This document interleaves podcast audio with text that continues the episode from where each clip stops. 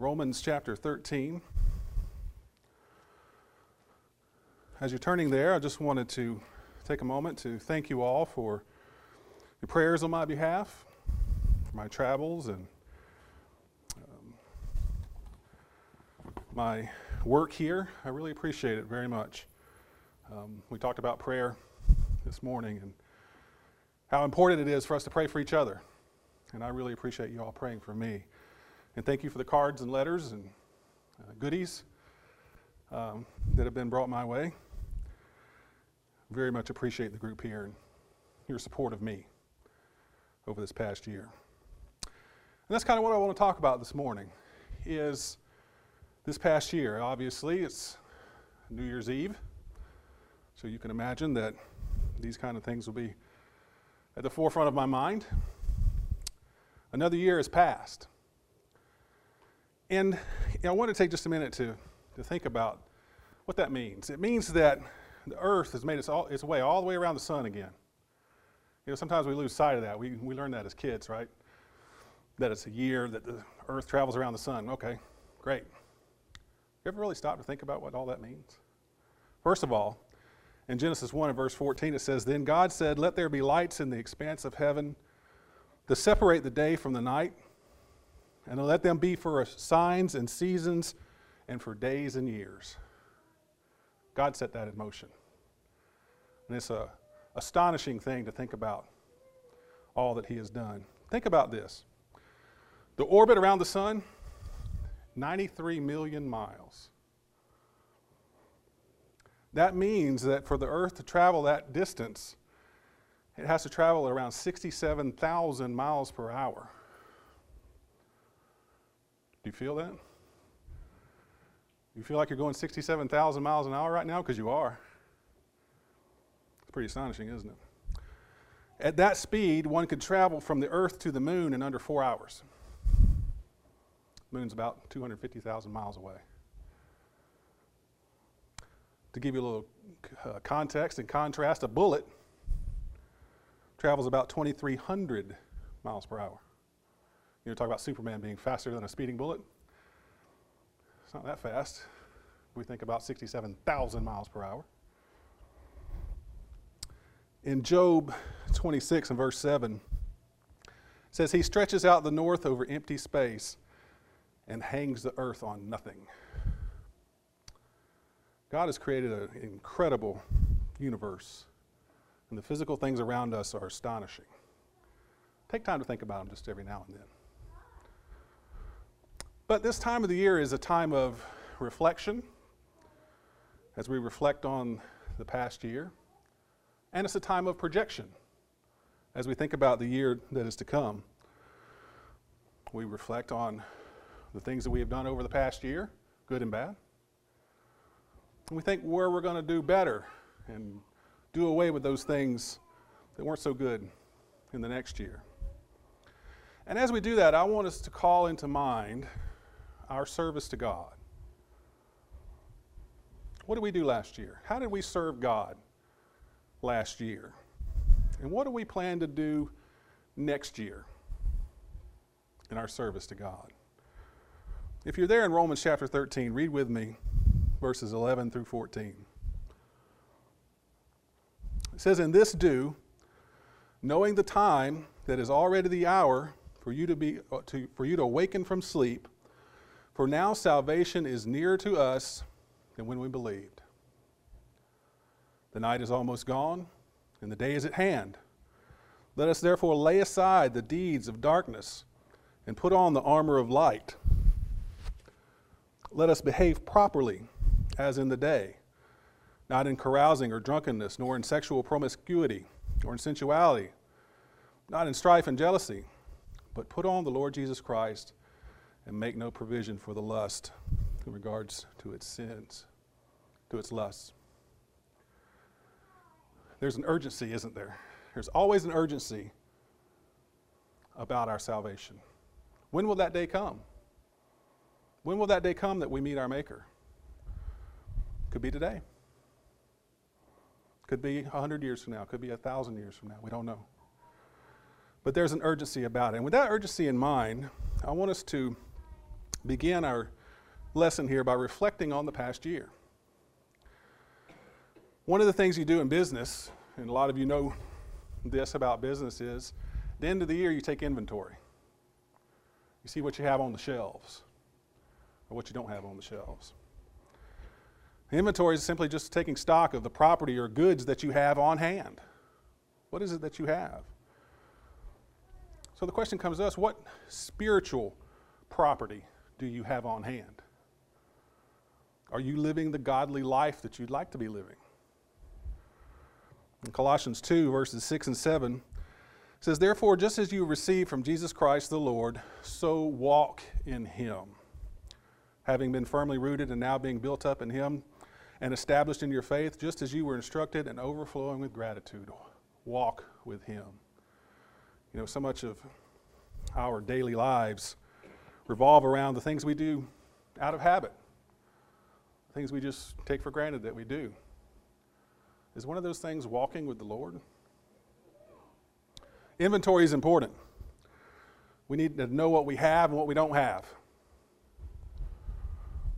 And when we discover what it is that we are lacking, then we can know where to begin to restock the shelves. What needs to be put back? What needs to be added? And while inventory is a vital step in this process, and let's not belittle it and think it's not, it's important to reflect and see what things have happened in the, in the past. I will warn you not to dwell on those things. Look over in Philippians 3. We read from this in our reading this morning. I wanted to point out a couple of verses here from Philippians 3. It says there in verse 13, Brethren, I do not regard myself as having laid hold of it yet, but one thing I do, forgetting what lies behind and reaching forward to what lies ahead. I press on to the, go- to the goal of the prize of the upward call in Jesus Christ. Paul makes this point often in his writings. He leaves behind the things of the past.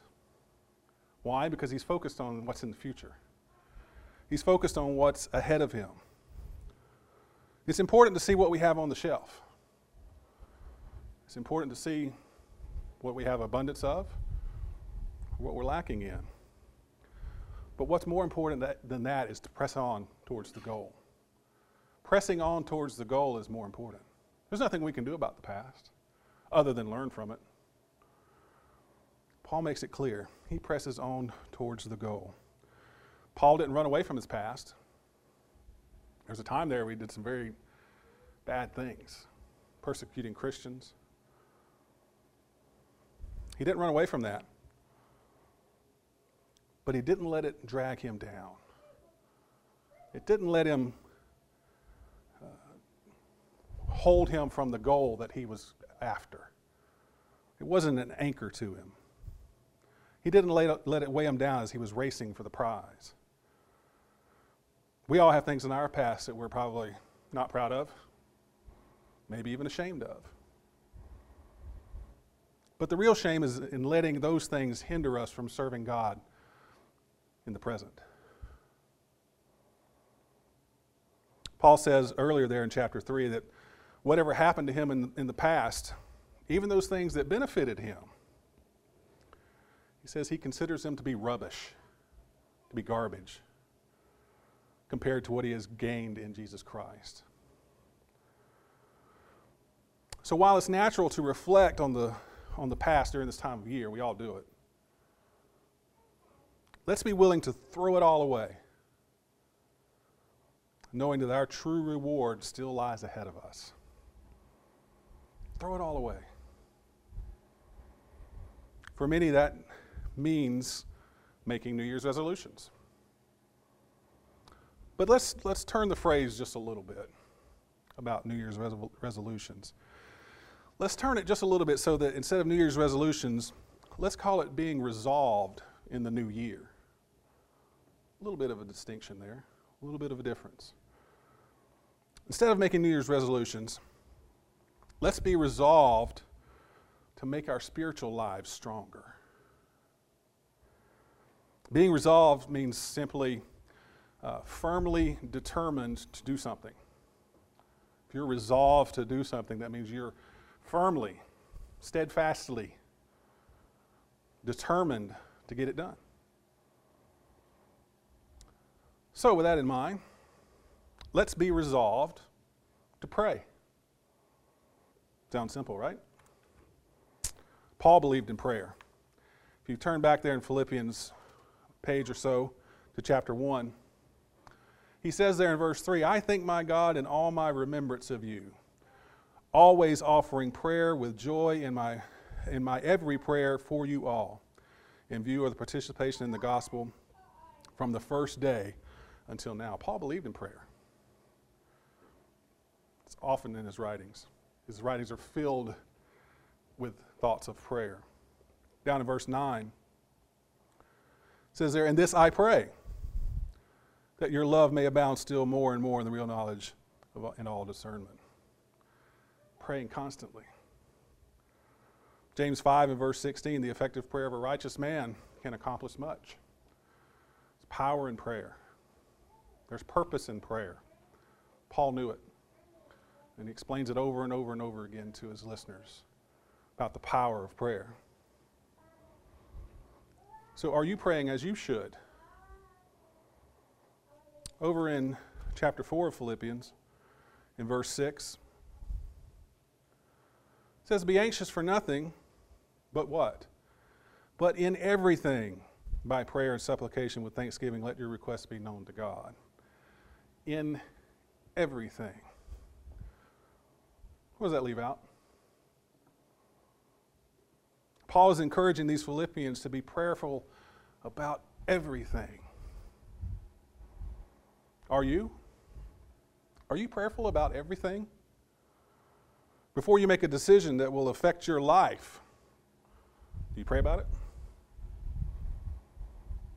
Do you pray for the health and the spiritual well being of others? Again, we talked about that this morning. We're a nation, uh, uh, a royal priesthood. We're all supposed to be praying for each other. Are you doing that? Do you thank God for today and for all the blessings that are in this day? Do you thank Him for it? Do you thank Him for the fact that the sun came up this morning and we're still chugging around in the sun? 67,000 miles per hour. I'm thankful we don't feel that speed. We'll all be hugging the ground. Do you ask Him for forgiveness when you sin? He's faithful and just to forgive us. 1 John 1, verse 9 says, When you slip up, when you sin, do you go to God on your knees and pray for forgiveness? Let's be resolved in this new year to take everything to God in prayer. Let's be resolved in this new year to read our Bibles.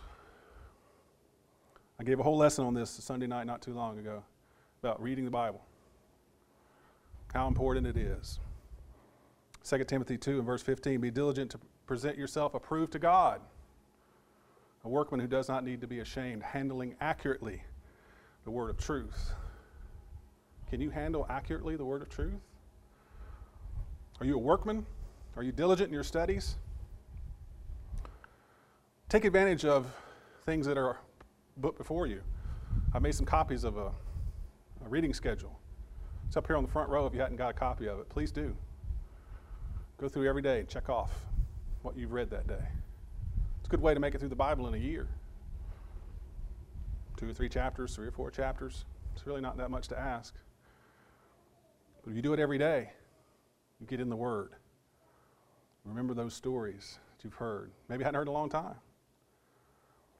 But you're reading the Word of God. It's important.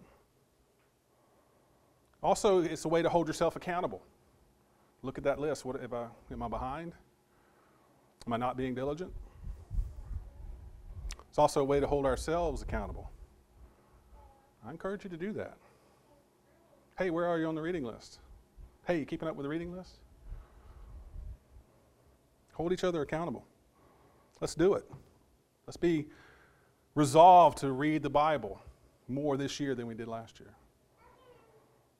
But it's important to also understand that as we're reading, and that's important, and reading the Bible for pleasure is wonderful, we also need to study. We also need to take time to study and to reflect on what it is that we just read. Here again in Philippians, verse 8 now in chapter 4. Finally, brethren, whatever is true, whatever is honorable, whatever is right, whatever is pure, whatever is lovely, whatever is of good repute, if there is any excellence and if anything worthy of praise, let your mind dwell on these things. The things you have learned and received and heard and seen in me. Practice these things, and the God of peace shall be with you. Let your mind dwell on these things. Do you take time to dwell on Scripture? Set aside some time to do so. I like to do it while I'm walking or riding my bike. It's a good time to do that. Two birds with one stone. Reflect on what you have read, reflect on God's Word. It means we need to think about it, not just read, not just check off the, the checklist, even though I love it. But think, take time to think about it. And it's also crucial to put these things in practice, as Paul says right here. Put these things into practice.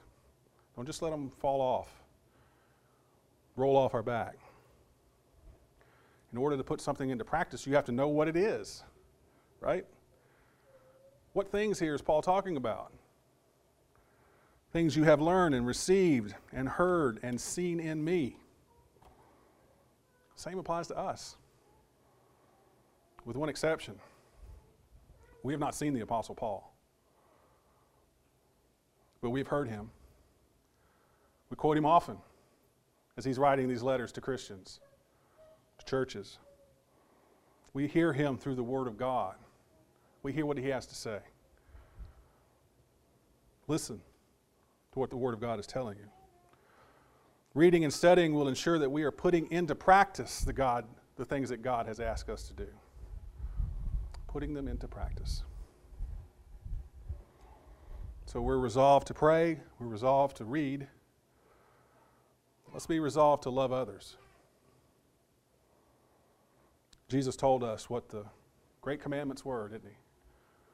To love your God with all your heart, soul, mind, and strength. And the second is like it to love your neighbor as yourself. The New Testament writers echo that loving your neighbor as yourself. In places like James 2 and verse 8, if, however, you are fulfilling the royal law according to Scripture, you shall love your neighbor as yourself, you are doing well. Are you loving your neighbor as yourself? If you are, James says you're doing well putting it into practice. Loving each other is vital if we're going to serve God. It's vital. First John, this letter is all about loving God and loving each other. Verse 11 of chapter 4 it says, Beloved, if God so loved us, we ought to love one another. The whole letter there is talking about God is love. And because He is, we need to love each other.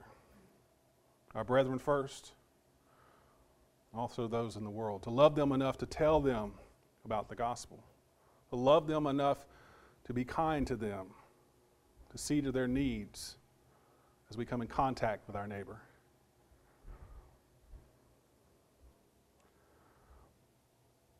The book is filled, First John is filled with the idea that we demonstrate this. We demonstrate our love to each other and thereby we demonstrate that we love God.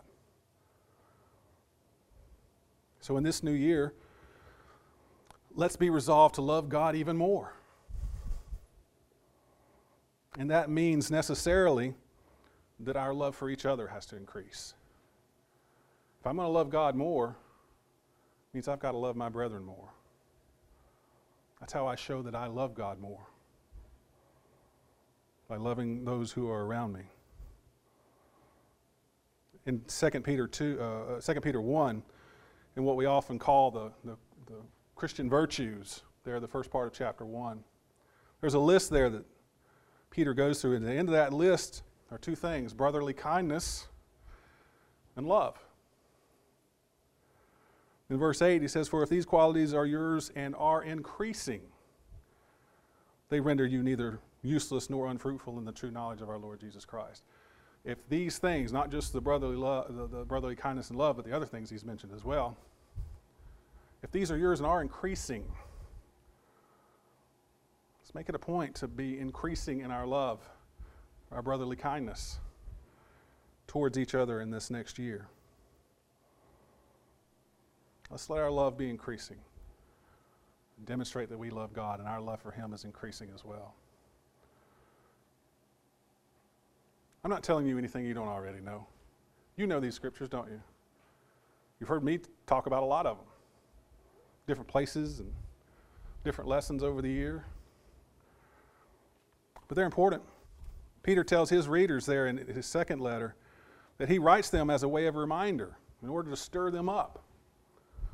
It's okay for us to be reminded of these things. It's okay to be reminded of love God with all your heart, soul, mind, and strength, and to love your neighbor as yourself. We've heard that, haven't we? I'm reminding you this last day of 2017 that it's important in 2018 for these things to be increasing. As a matter, uh, as a matter of stirring you up. And hopefully you will leave here stirred up and want to be more pleasing to God, to be resolved to be more pleasing to God. So I hope that you'll be resolved this coming year in your praying. Colossians 3 and verse 2 mentions there to set your mind on things above. Dwelling on those things. We'll talk about that here a second, but set your mind on things above. There's things out of this earth that we're looking forward to eternity in heaven. Set your minds on that and pray to God. Let that focus your prayers. Let that be what you talk to your Creator about, about the things that are in the future for me, if I'm found faithful in the end. Be resolved in your, in your reading. Colossians 3:16 says, "Let the word of Christ richly dwell within you." How can the word of Christ richly dwell within you if you're not reading it? Be resolved to read more so that it can indeed dwell within you and produce the fruit that comes from that. And be resolved in your loving. 1 John 4, verse 7 says, Beloved, let us love one another, for love is from God, and everyone who loves is born of God and knows God.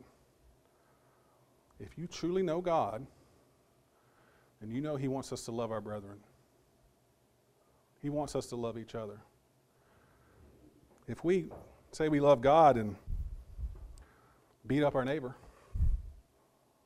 figuratively, if we're not loving our neighbor as we should, we're not demonstrating love to God.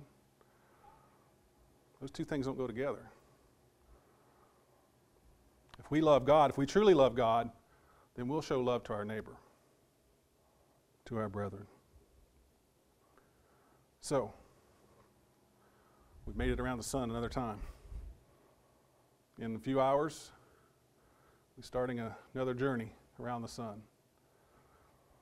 Be resolved in this new year to be more spiritually minded. Take advantage of reading lists. Take advantage of this body. Come together. Be here on Sunday nights and Wednesday nights. You know, we come back together. It's time for you to come back and to be encouraged again by studying God's Word, joining our voices together in song. I think we got some pretty good classes going on Wednesday night. We're looking, studying through the Bible. Who wrote this book? When did this book come into be? How does it all fit together? It's a pretty good study. I encourage you to be a part of it. Sunday nights we come back and I usually bring another lesson from God's Word. We join our voices in song. That's opportunity. Be resolved to come back and to be a part of that. Growing spiritually, being pleasing to God, doing the things that He wants us to do as His children. It's just a few hours left in this year, it's a few hours left in this day. Take advantage. Reflect on what you've done in the past this year. Be resolved to be better in the next. If you're not a child of God, I encourage you to become one. I encourage you to surrender in baptism, understanding what it means. That it means that you're going to put away that old body of sin. You're going to come up out of that water, a new creature, in newness of life, to walk with God, to walk with your Creator, to walk with your Lord. Paul talks about that often. We mentioned it in this lesson about walking with God. That's what he wants. He wants us to be in step with him. And you can do that by becoming a child of God. If you're not a child of God, or if you are a child of God, and you realize that you've made some mistakes in the past year, I in, in, implore you to speak to your Creator and to ask forgiveness for those mistakes and to ask for strength to be better in this new year. We have an incredible venue to be able to approach our God in prayer. The one who created all this, the one who set that earth in motion around the sun. We can talk to him, speak to him, and ask him to bless us. What a privilege that is. If you have any things that need to be confessed that are of a public nature, you can let that be known as well. Whatever your needs might be, pray that you make that right and come forward as we stand and sing to encourage you.